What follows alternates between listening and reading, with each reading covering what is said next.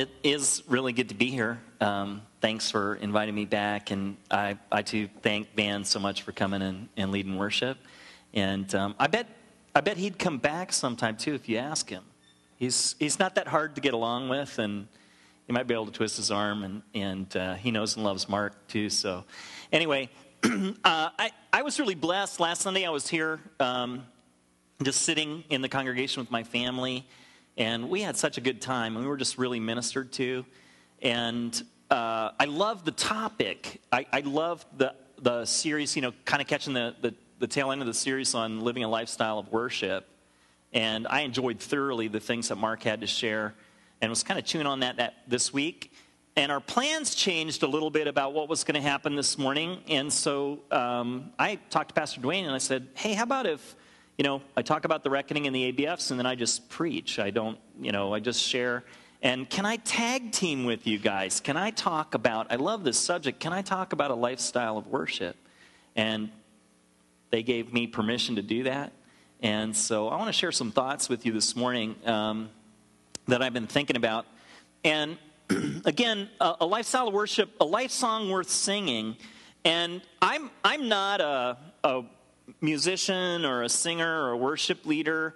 And so a lot of times, a person like me, just an ordinary guy, sitting in the congregation and I hear some, something about worship, especially from someone who can play the guitar and sing as awesomely as Mark, you know, my temptation is to say, well, of course that can be your lifestyle. You're awesome at that. I, you know, I'm not that hot. And uh, I, I start thinking, okay, what's a practical way? How can I, as a believer, understand what worship is all about and put it into practice and have that be practical, have that be a part of my lifestyle. Because I think a big danger for us as believers is that we live kind of this compartmentalized life. You know what I'm talking about? Um, there's these compartments, like this is the church compartment and reading the Bible and worship and Sunday school and you know stuff like that is in the church compartment. And then the other compartment is the rest of the week for me, where I'm out and about in the workaday world. I'm working, I'm serving people, I'm trying to keep you know body and soul together. And it's kind of like I go into the world and I do my thing, and then I retreat from that on, and run back into the Lord's presence on Sunday. Oh, you know. And that's kind of my worship day. And I, don't think that's what God has in mind. And so I've just been really thinking and praying and saying, how can I change? How can my life become more of an act of worship and, and it be my lifestyle, not just something I do once in a while, but that is actually something I'm walking in in my life. Does that make sense? Anyone think that's worth talking about? Okay, about three people. No, a lot more people than that. But uh, so that, that's what I want to talk about a little today. And I want to ask this question, or two questions actually. How do I live a lifestyle of worship? How do you do it? Do I have to go to guitar school and you know take voice lessons and you know or learn to chant like Benedictine monks or what you know what do I do? How do I do that? And then I guess probably as important a question as how do I do it is why should I?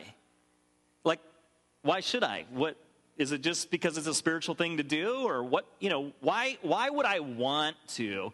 And here's what's interesting about motivation is that you ultimately only really do the things you want to do. Did you know that? I mean, there's things like I don't want to go to work and, you know, wake up in the morning and think, gee, I wish I was sitting on a beach in Hawaii, you know, and I have to make myself go to work. But I, I want to because I'm allergic to starvation. You know, I've been allergic to that since I was a kid. And, you know, not paying bills and things, those are some of my least favorite things. So, you know, I kind of make myself, but I, I, I want to, okay?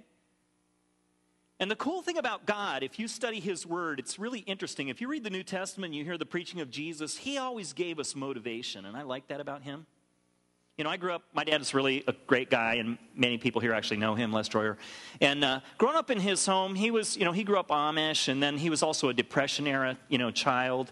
And he was pretty old school. You know what I mean? Like when my dad told us to do something, we know we knew he meant it, and he would back it up sometimes by little, you know, uh, friendly reminders. You know, uh, take you out behind the woodshed and you know really make sure that the uh, board of education was applied to the seat of knowledge.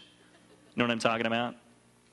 And my dad would tell us to do things sometimes, and we, we'd ask why. And he'd say, Because I'm the dad and you're the son. That's why. Now get out of bed, we're going to work, you know, or, or, something like that. And, and that's, that, that's cool. He mellowed a lot with age and learned some different techniques too. But you know what's awesome about God? He could do that to us, right?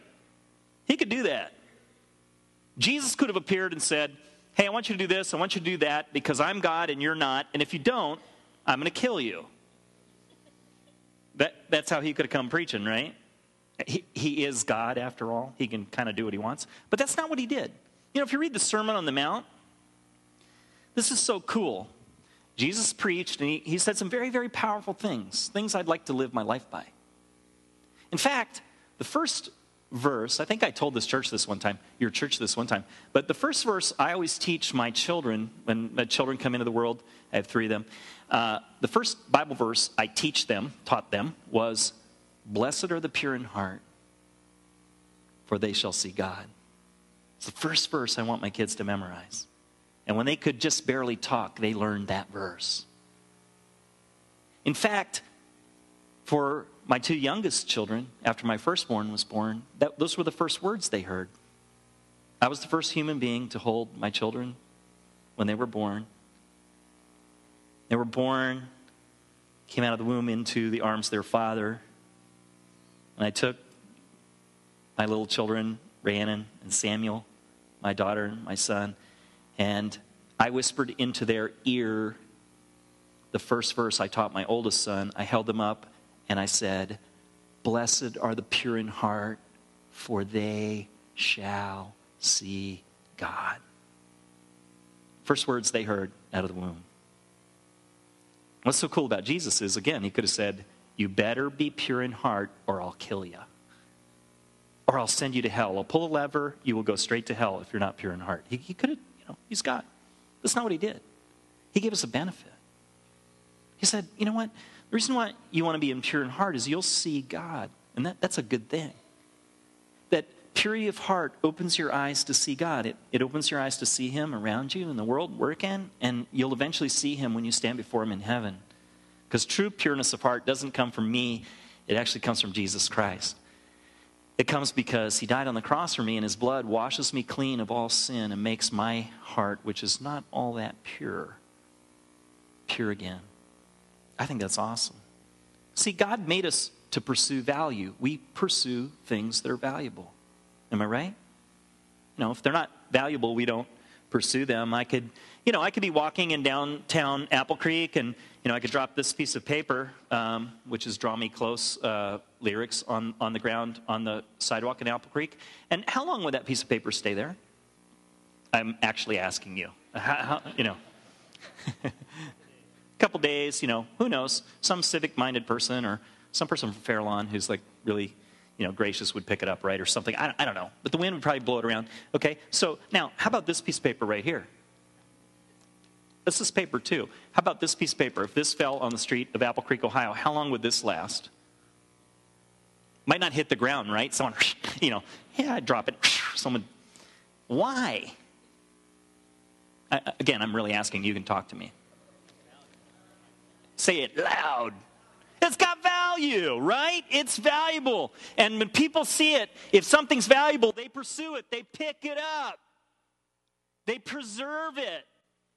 They use it. They get the benefit out of it. They go to McDonald's and get something off the dollar menu, or they go to the store and they buy a dollar's worth of carrots, you know, depending on their eating habits or whatever. But they get something with it because it's valuable. They use it, they get the value out of it. God is smart. He tells us things like, you know what? Listen, this is valuable. If you're pure in heart, something really good is going to happen for you. The reason he explains that to us is he doesn't motivate by fear. He doesn't. Now, the fear of the Lord is the beginning of wisdom. You're starting to get smart if you're a little scared. But it's the love of God that He wants to motivate us with. And so when He talks to us about truth from His Word, He likes to tell us the value, what's in it for you. He likes to, you know, maybe say, hey, why should you do this? See, I like this picture, this old school radio up here. And uh, I jotted this down for you WIIFM. This is everyone's favorite radio station. WIIFM just means what's in it for me. Okay? and Jesus, if you read the Sermon on the Mount, he says, Blessed are the pure in heart, Why? For they shall see God. For they shall see God. And everything that he asks us to do, there's a reason. He's not up in sky in the sky, you know, somewhere far away, this angry old man with a long beard, and he's an egomaniac and just wants to boss people around. Like he's on some kind of weird control trip, and it just massages his ego to have us run around and do what he wants. That's not what God is about. God is love. And when he asks us to do something or he tells us not to do something, it's because he loves us very much. And there's a benefit. It's the best thing for us. It's the best thing for us. So if the Lord tells me, don't lie, it's not because he's up, you know, he's kind of the truth police up in heaven, but he knows how damaging lying is to myself and to others and how it breaks trust. And he knows my life will be better if I don't do it. Does that make sense? And so some of the benefits I just want to talk about um, he tells us in his word in, in, the book of James, it says, draw near to God and he will draw near to you. So, one of the benefits, if I listen to Tim Troyer preach on a lifestyle worship and actually go out and start doing some of the things, what's the benefit? Well, number one, if you draw near to God, God will draw near to you. If you don't feel close to God this morning, he didn't move. He didn't move. We, we did. And that all I have to do is I have to draw near to Him. And if I'll just even start taking steps towards Him, God will run towards me. I don't have to feel lonely. I don't have to feel that God is far away. I don't have to feel that my Christianity is boring. If it is, if I'm getting lukewarm, it's not a sign there's a problem with God. It means somehow that I haven't drawn near to Him, even made a feeble attempt to draw near, to talk to Him, to, to worship Him with my life. I mean, I don't know about you, but that is a great benefit. That God loves me. I like to ask people sometimes, I say, what do you think God's dominant emotion is? How does he feel most of the time? You know what they tell me? You, I just have to ask a couple questions. They go, well, I think mostly he's kind of angry. You know, that's not God's dominant emotion. In fact, some people don't draw near to God because they're afraid of what he might say. Most of us have what's called a prohibitive conscience.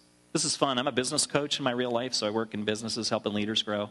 Um, and well, it's interesting to watch people because, you know, how many of you at work, like if your supervisor or your boss, um, they, they come out of their door and they say, hey, excuse me, can you step in here? I need to talk to you for a second. Uh, how many of you would go, oh, shoot, what did I do? That's called prohibitive conscience. About 90% of the population has that, that we have this assumption, uh oh, you know, if someone says, hey, I need to talk to you for a minute, would you step in here? Even if they say it in a neutral voice, we're like, what did I do? No one, you know, we're not usually thinking, I bet I got employee of the month. They're probably going to give me a bonus. You know, they're probably going to make a statue of me and, you know, as a model employee. We don't, we don't think that way. And a lot of times we think that about God. We think, what would God say if he showed up? If we drew near to him and he showed up, what would he say? I think a lot of us think he would tell us about how bad we've blown it, that we're not very good Christians, that, you know, we're kind of goofy in our commitment and things like that. And you know what? We don't draw near because we don't want to hear that. In fact, I think a lot of us live our lives keeping him a little bit at arm's length because we feel like if he doesn't notice us, maybe we're kind of sitting in the back, he won't notice us, and he won't, because if he really knew us, he would reject us. You know, that's not true. I'm here to tell you this morning you're unconditionally accepted and loved by God. I'm saying on the authority of his word. I tell you, in the name of Jesus, God says, I have loved you with an everlasting love. I have drawn you to myself with cords of loving kindness. God's not mad. God's not mad. That's not his dominant emotion. In fact, he says, I'm love. God is love. Now, is God unhappy about sin and stuff like that? Of course he is. Of course he is. But does that mean that he looks at us as his children and that we have to be afraid of him? No. In fact, the Bible says that if you draw near to him in your time of need, usually my time of need is when I've really blown it really bad. He says, if you draw close to me to find help in time of need, you're going to find grace at my throne. In fact, Jesus told the Pharisees, He said, I didn't come for people who've got it all together. I didn't come for the, you know, people are perfect. I came for the sick. I, I came for people who have the courage and the honesty to admit that they're sinners, that they're needy, that they're not perfect. So that's who I came for.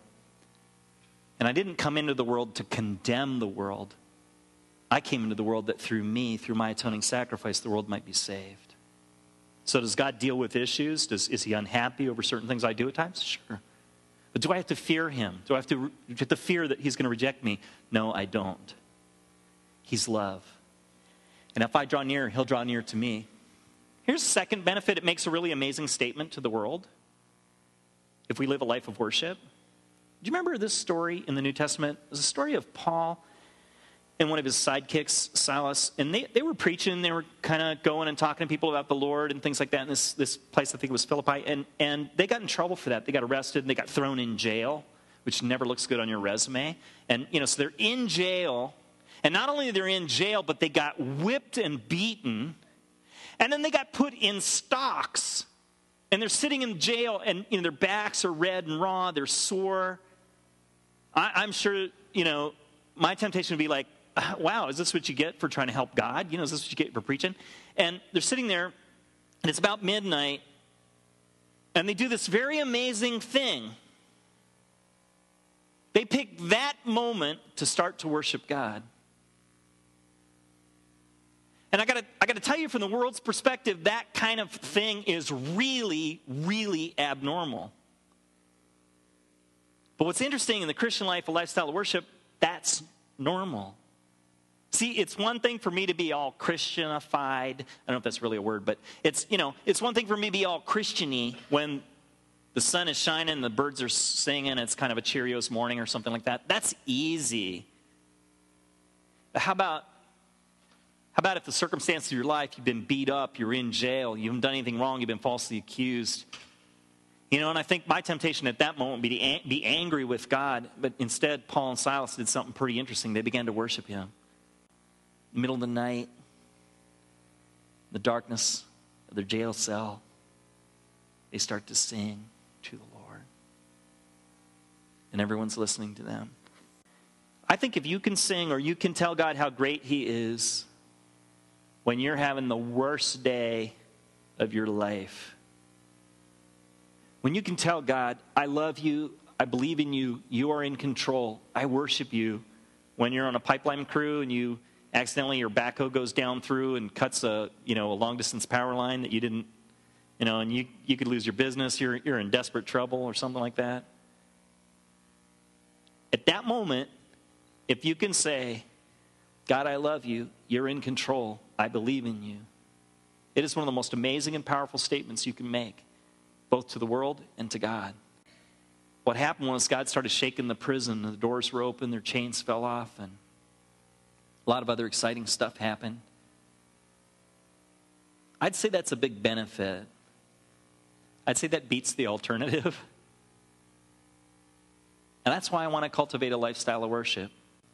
Number three, it also gives you victory over selfishness and all the darkness that the world throws at you. I think one of the greatest um, ways to counteract selfishness is worship. It's, it's to think about God and how great He is and to tell Him about it. Because I'm, I'm basically a pretty selfish guy. I, would like to think I'm not, but I was born, my first words were, Wah! you know, which means I want food, give it to me right now. I mean, that's okay when you're a baby. That's what you're supposed to do. That's kind of your job. And, uh, but as I got older, um, I, no- I, noticed that was kind of the pattern in my life, that I, I really, you know, was the person that I wanted pleased above everyone else.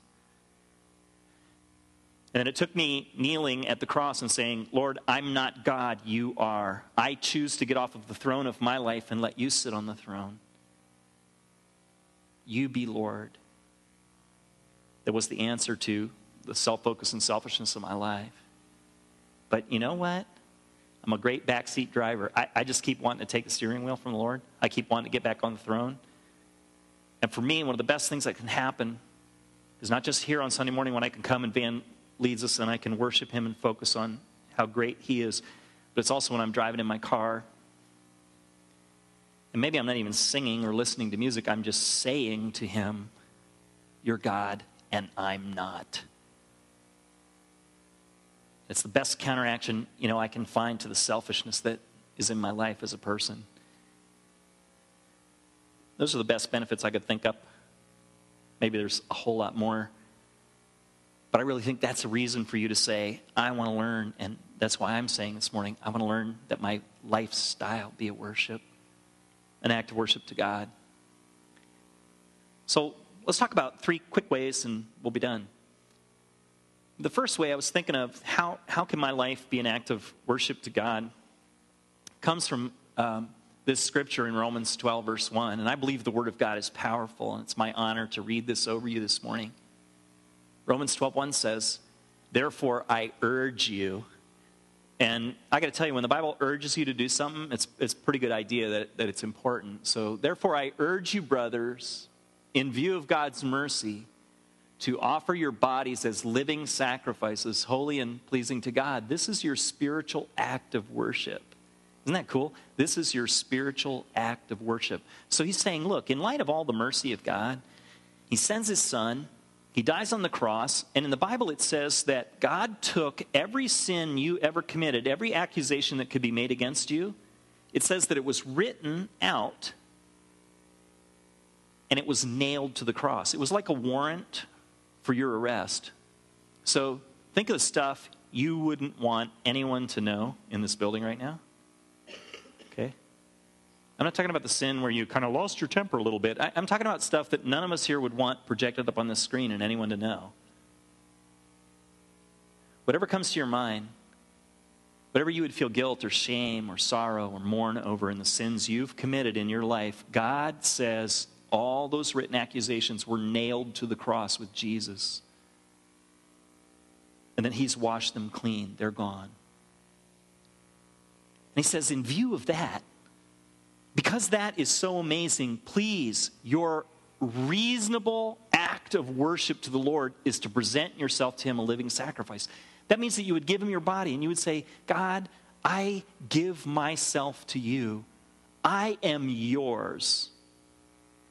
Use me any way you choose. I am your hands, I am your feet. Look around at the body of Christ this morning. We're called the body because we're his hands and we're his feet on this earth. Everything God wants to do, he accomplishes through people like you and me who are a part of his spiritual family. Now, he works through angels and he does a whole lot of other cool stuff, but primarily, you know, it's through us. We're his hands. And when I get up in the morning, it maybe not like singing a beautiful song because that's not real easy for me but you know i get up in the morning and it, me just starting the day by saying here i am. I'm presenting myself to you this morning. God i'm i'm a living sacrifice. I get up on the altar. I belong to you. I don't belong to myself Maybe you've never done that. Maybe you're here and you've never given your heart to Jesus Christ. Maybe, maybe you know you, you know who he is, you know about him, but you know it, it, it's like there's this time. I had a conversation yesterday with someone who's seeking the Lord, and she said to me, "When does it happen? How do you know that you become a Christian? Is it is it a long process? Is it a short event?" And I said, it's kind of different for everyone, but it's, it's kind of a process and an event. I said, you know, when I fell in love with my wife, I m- remember the first time I saw her, I didn't just run up to her and say, hey, will you marry me? You know, that would have definitely scared her off. But I, you know, I got to know her. She got to know me. I had this growing feeling like, hey, there should be a relationship here. And so I said that part was a process, but there was, was a time where I had to get down on my knees and say, will you marry me? And then there was a time when I came to a church like this one, and I stood up at an altar in front of everyone, and I made a commitment to her, and she made a commitment to me, and we were married at that moment. And I told this person seeking the Lord, I said, it's like that with God. He's wooing you to himself, but he's not going to hold a gun to your head and say, you're going to marry me, or you're going to be a Christian. It's your choice. It's the greatest gift you can give him. You can say, Lord, I'm yours. And it's that kind of a commitment it's like getting married. It's like saying, you know, Jesus, I, I believe that you died on the cross for me. I believe that your sacrifice for my sins is effective. And I want to live my life for you. I want to give my life to you. I want the sign over my life to be under new management. That you are now the manager, you're the Lord of my life. That is the most powerful act of worship that a human being can give to God. And if you haven't done that, I want to encourage you, you can do that today. It's that simple. You pray. You can get help from someone here. You don't, you don't even really need our help. You can just pray. Say, Lord, I, am a sinner. I know it. I'm lost without you. I, I, believe that you died on the cross for me. I, I, I receive the gift that you're giving, and I commit my life to you. I want to live under your lordship. It, it's really that simple. That's, you do that, it's the greatest act of worship a human being can do. And then if you get up tomorrow morning and you say, hey, I'm not super worship man or something like that or super worship woman, but you know what? Today, God, you can live through me. I offer you my body. I'm your hands and your feet. What do you want done today? I will do your will. And the Bible says that is a spiritual act of worship. So whether you can't sing, you can't carry a tune in the bucket in a bucket, doesn't matter. If you can do that, you are doing true spiritual worship. Offer yourself to God, all of you. Down at the bottom there, I say, saying no, Lord, doesn't make sense, right? If I say no, Lord, then he's not really Lord, right? It's like, no, Lord. Well, then, if I'm saying no, he's not really Lord. It's yes, Lord. What do you want? I think probably if you're like me, I feared. I grew up in a Christian home, and I, I feared giving my life to the Lord because you know what I was sure of? He would make me do something I didn't want to do. Right? It's like a friend of mine told me he didn't give his life to the Lord because he was afraid that, you know, the Lord would have him marry someone unattractive and, you know, go to Africa and eat dirt and, you know, whatever. And I jokingly told him, You're not that attractive either, there, buddy. Uh, what are you worried about? And which he thought was pretty funny. But um,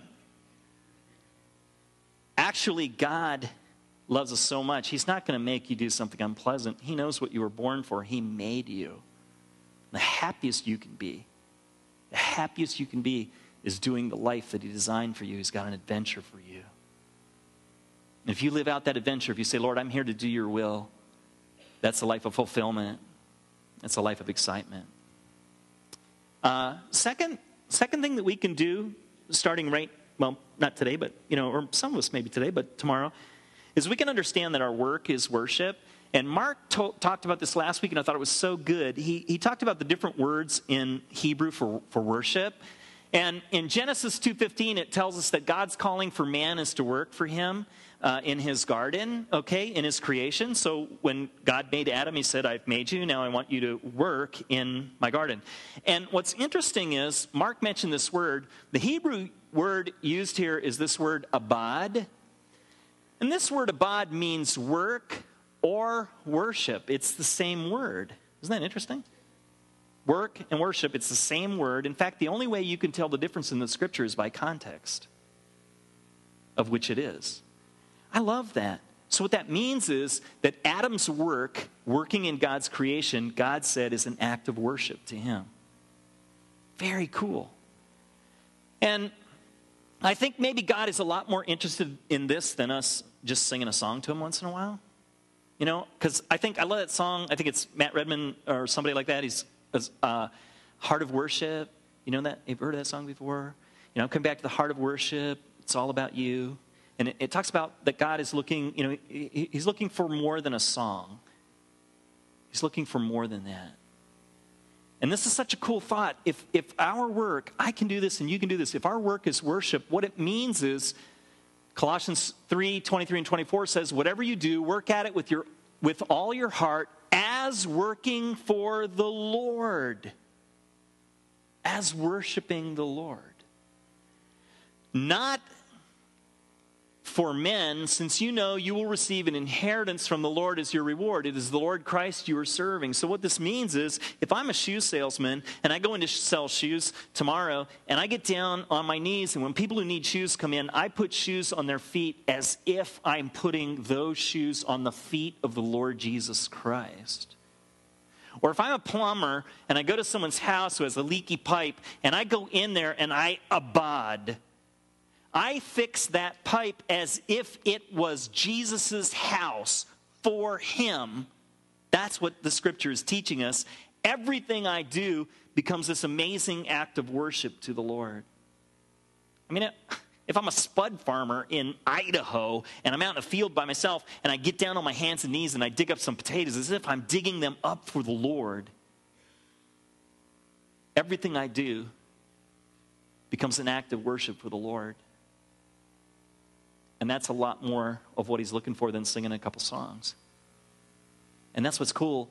Imagine if everyone in Fairlawn, if imagine as a community of faith, every one of us this week we went into the community and everything we did, everything we did, every business deal, every dish we washed, every student we taught, everything we sold, we did it as if we were doing it for the Lord. You know, Anabaptists have had a powerful, powerful impact on the United States, and they've had a powerful impact on business. It was interesting, Quakers in Philadelphia, these, they became you know, these really famous shoemakers. And it was interesting, this is what they said. They said, we aren't, putting, we aren't making shoes to make a profit. We are making shoes to clothe the naked feet of our neighbors. That every pair of shoes we make, we are making it as if it will go on the feet of Jesus Christ. You know what's amazing? They become the most successful business people around. Isn't that funny? They weren't chasing money, money chased them. Blessing chased them because their heart was right. It was, hey, this is not about money, this is about serving the Lord in everything that we do. What would happen in our community if suddenly every Christian started working like that? What happened if everyone in our community, you know, someone's painting stripes on the road and they say, you know, today, Lord, I'm not putting a bumper sticker on my car. In fact, maybe no one else knows it, but I'm putting these stripes down on the road as if I'm doing it for you. Abad. Suddenly, our whole life becomes an act of worship for the Lord. Instead of this compartmentalized life, or, you know, I got my spiritual life over here, and got my secular life over here, kind of got this double mindedness. You know what the Bible says about double minded people? It says they're unstable in all their ways. I look at my life sometimes and I see some instability. You know, I think it's there because I'm double minded. I'm double minded. I'm trying to live half of my life in the workaday world, and, you know, or not even half, most of it actually, and then just kind of show up on Sunday morning and get my Jesus pill or whatever it is.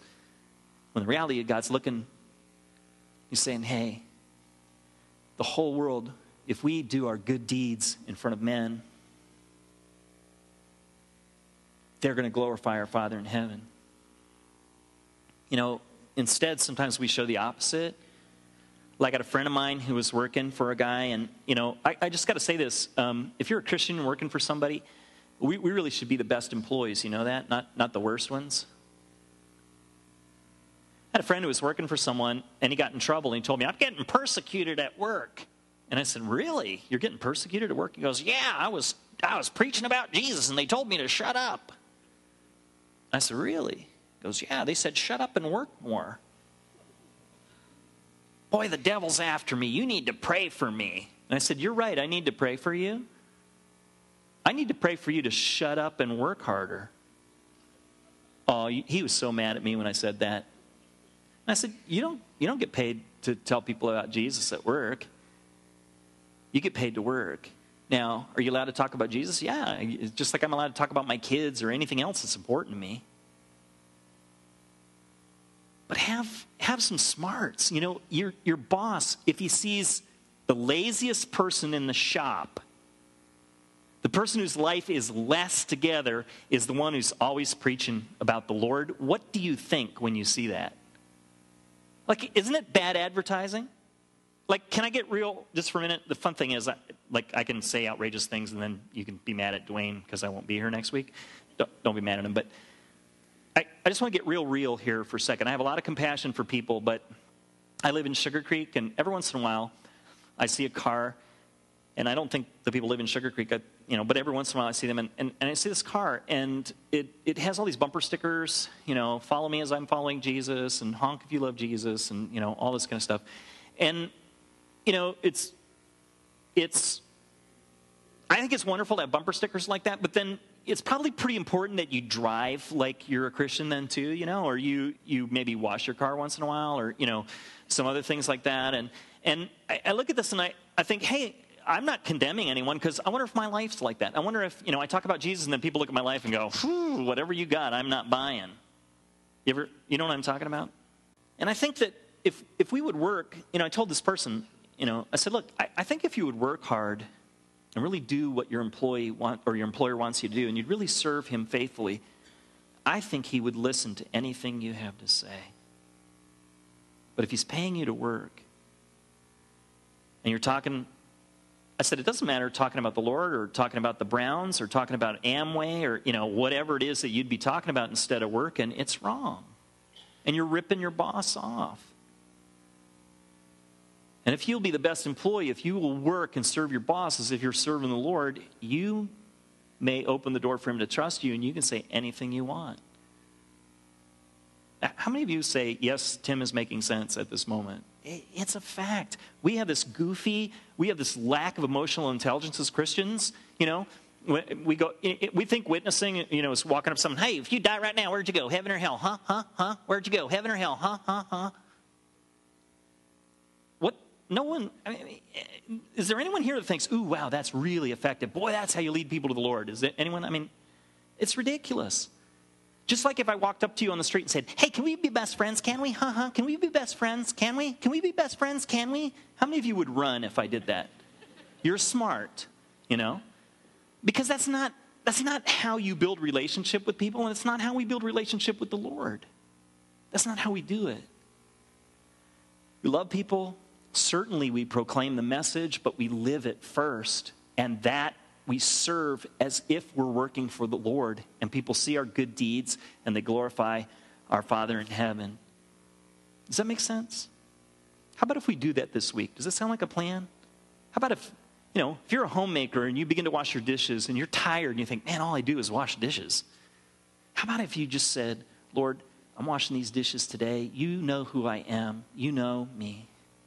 And I want to wash this dish so clean because it's like, I'm doing it for you, Lord. I'm changing diapers. I'm, you know, blowing noses, cleaning glass that's just going to get dirty again. But Lord, I'm doing it for you, as unto you. Something happens when people do that. Okay, closing. This is the third thing I'd like to suggest we do. I think a lot of times we think that um, and it's listen to his to him knock. But I think a lot of times what happens is we think that worship is dependent on us. So we think, well, if I get up and I feel real good and happy, then I'm going to worship the Lord and everything's going to be great. When in reality, it's kind of like communication. When I say the word communication, everyone thinks, or mostly we think it's about talking. When in reality, communication is also about listening, right? So we say, ah, person's a real good communicator. We don't just mean they talk good. We, you know, they, they really know how to listen. And so here, here's what I'm going to suggest, and I think this will help us all a lot. But there's this verse from Revelation 3:20, and it says, "Here I am, Jesus talking. I stand at the door and knock." And probably you've seen this picture before. It's a famous picture, you know, Christ kind of like knocking on a door.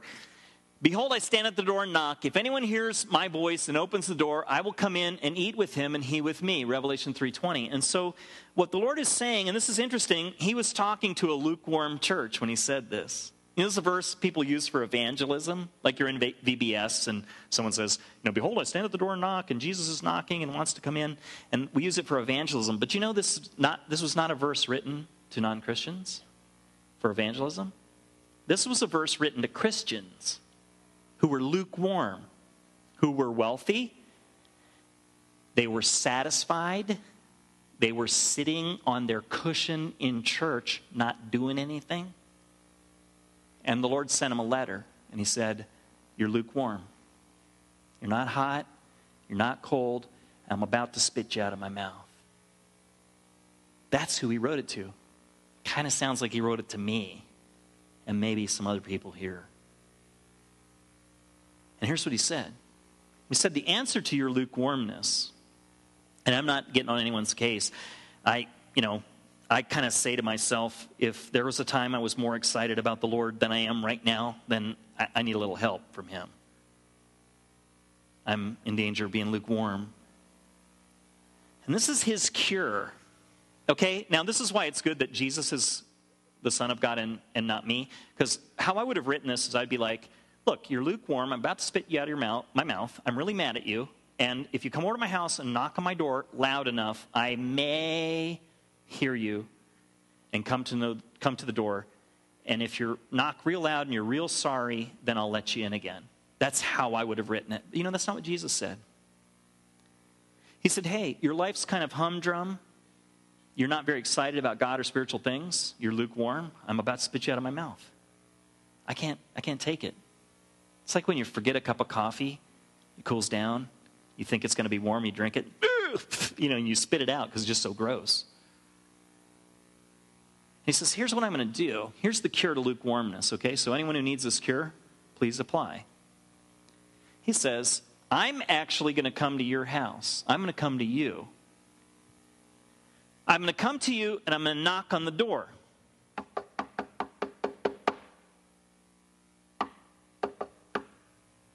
And if you hear my voice, all you have to do is open the door. Let me in. In other words, I'm going to initiate contact.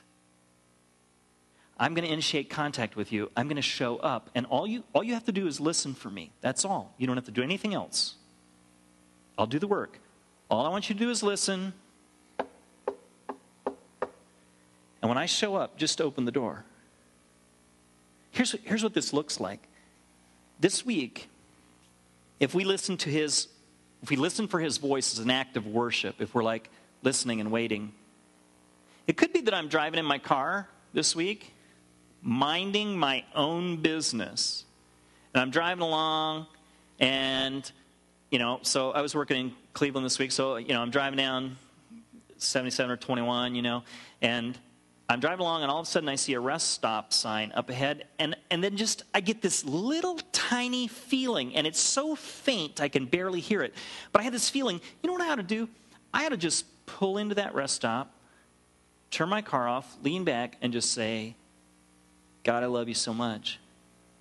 And I commit this day to you. Thank you. What would that take, like 20 seconds? And then start my car up and, and keep going?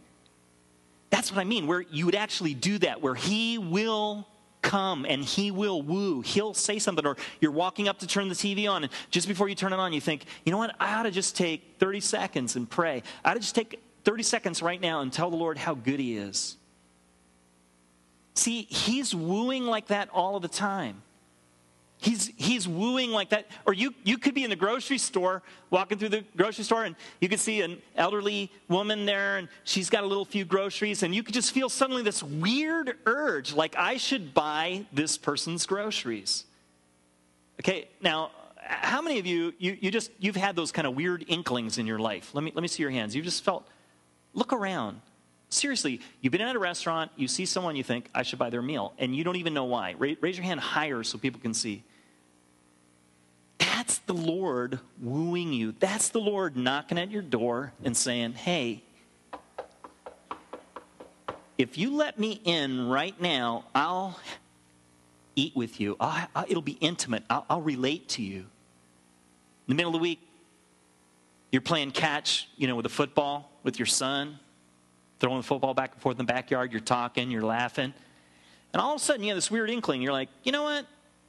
The neighbor two doors down, the young man who lives there lost his dad three years ago in a car accident. And I ought to just go over there and see if he would want to like throw the football with us. Nothing fancy. We'll just, it'll be three of us instead of two of us. You know a lot of times we do? We're like, ah, that's a crazy thought. Or, ah, I wouldn't want, nah, you know, that'd probably be a bother or something like that. Because we think we're thinking it up when really it's the Lord saying, I know how to get lukewarm people excited about God. He's really good at it. He knows how. He, he knows how to knock. And if we'll just listen, if we'll just obey kind of those urges that he brings along, it's the shortest cut, really, to getting excited about God and on fire for him. It's not about my effort. I'm not really smart enough to do that. But it's about those inklings. It's about the wooing of the Holy Spirit. Do you know the Bible says that no one comes to the Father without that? You know that? The Bible says so. It says no one comes to God unless the Holy Spirit draws them. So people tell me, I found Jesus. I like to tell them, he wasn't lost. you were. He drew you to himself with cords of loving kindness. So, you want to do an experiment this week? I guarantee it's revolutionary. This is fun. Just make a commitment today. Just say, you know what?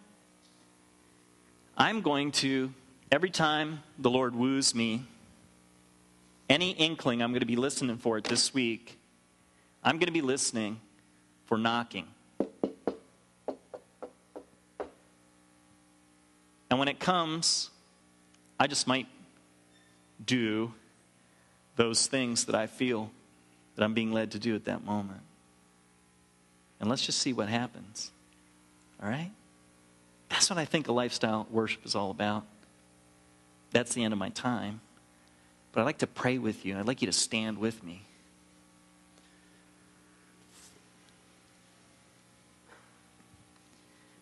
Lord, I, I thank you for the chance to be here and to share your word. I thank you for last week and the things that were said and in this series. And I pray that our lives will be lives of worship to you. God, I, I pray for anyone here who's never really given their life to you. That's the, the most powerful act of worship they could do. I pray that this would be the day when they settle accounts with you. They wouldn't leave this building without praying and saying, Jesus, come into my heart. I surrender. And Lord, I, I pray for every person here that we'll have this insight into what your word says about using work as worship, that we would tomorrow and the next day and the next day begin to do everything that we do as if we are doing it for you. So that all of our life becomes a statement of worship, that we serve our employers and we serve our employees as if we're serving the Lord, and that we win a chance to speak about who you are. And the Lord, I pray especially for anyone here who feels discouraged, who feels lukewarm, who feels just kind of blah. And ask that you would show up and knock on their doors. I ask that this would be a week where your spirit woos us and then we'd listen. It would be unmistakable. We'd, like, we'd we'd say, ah, oh, you know what? This is so weird, but I just have this strong feeling that I'm supposed to open up the Bible after supper tonight and just read part of Psalm 100 to my family. And we don't, we don't usually do that, but I, I just feel like if I do that, it's what God wants. And, or being kind to a stranger, or whatever you ask us to do, I invite you, Spirit of the Lord,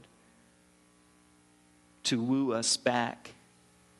You wooed us in the first place. You drew us, and I ask you to draw us back to our first love, to a lifestyle of worship. I bless my friends here. Let it be a great week. In Jesus' name we pray.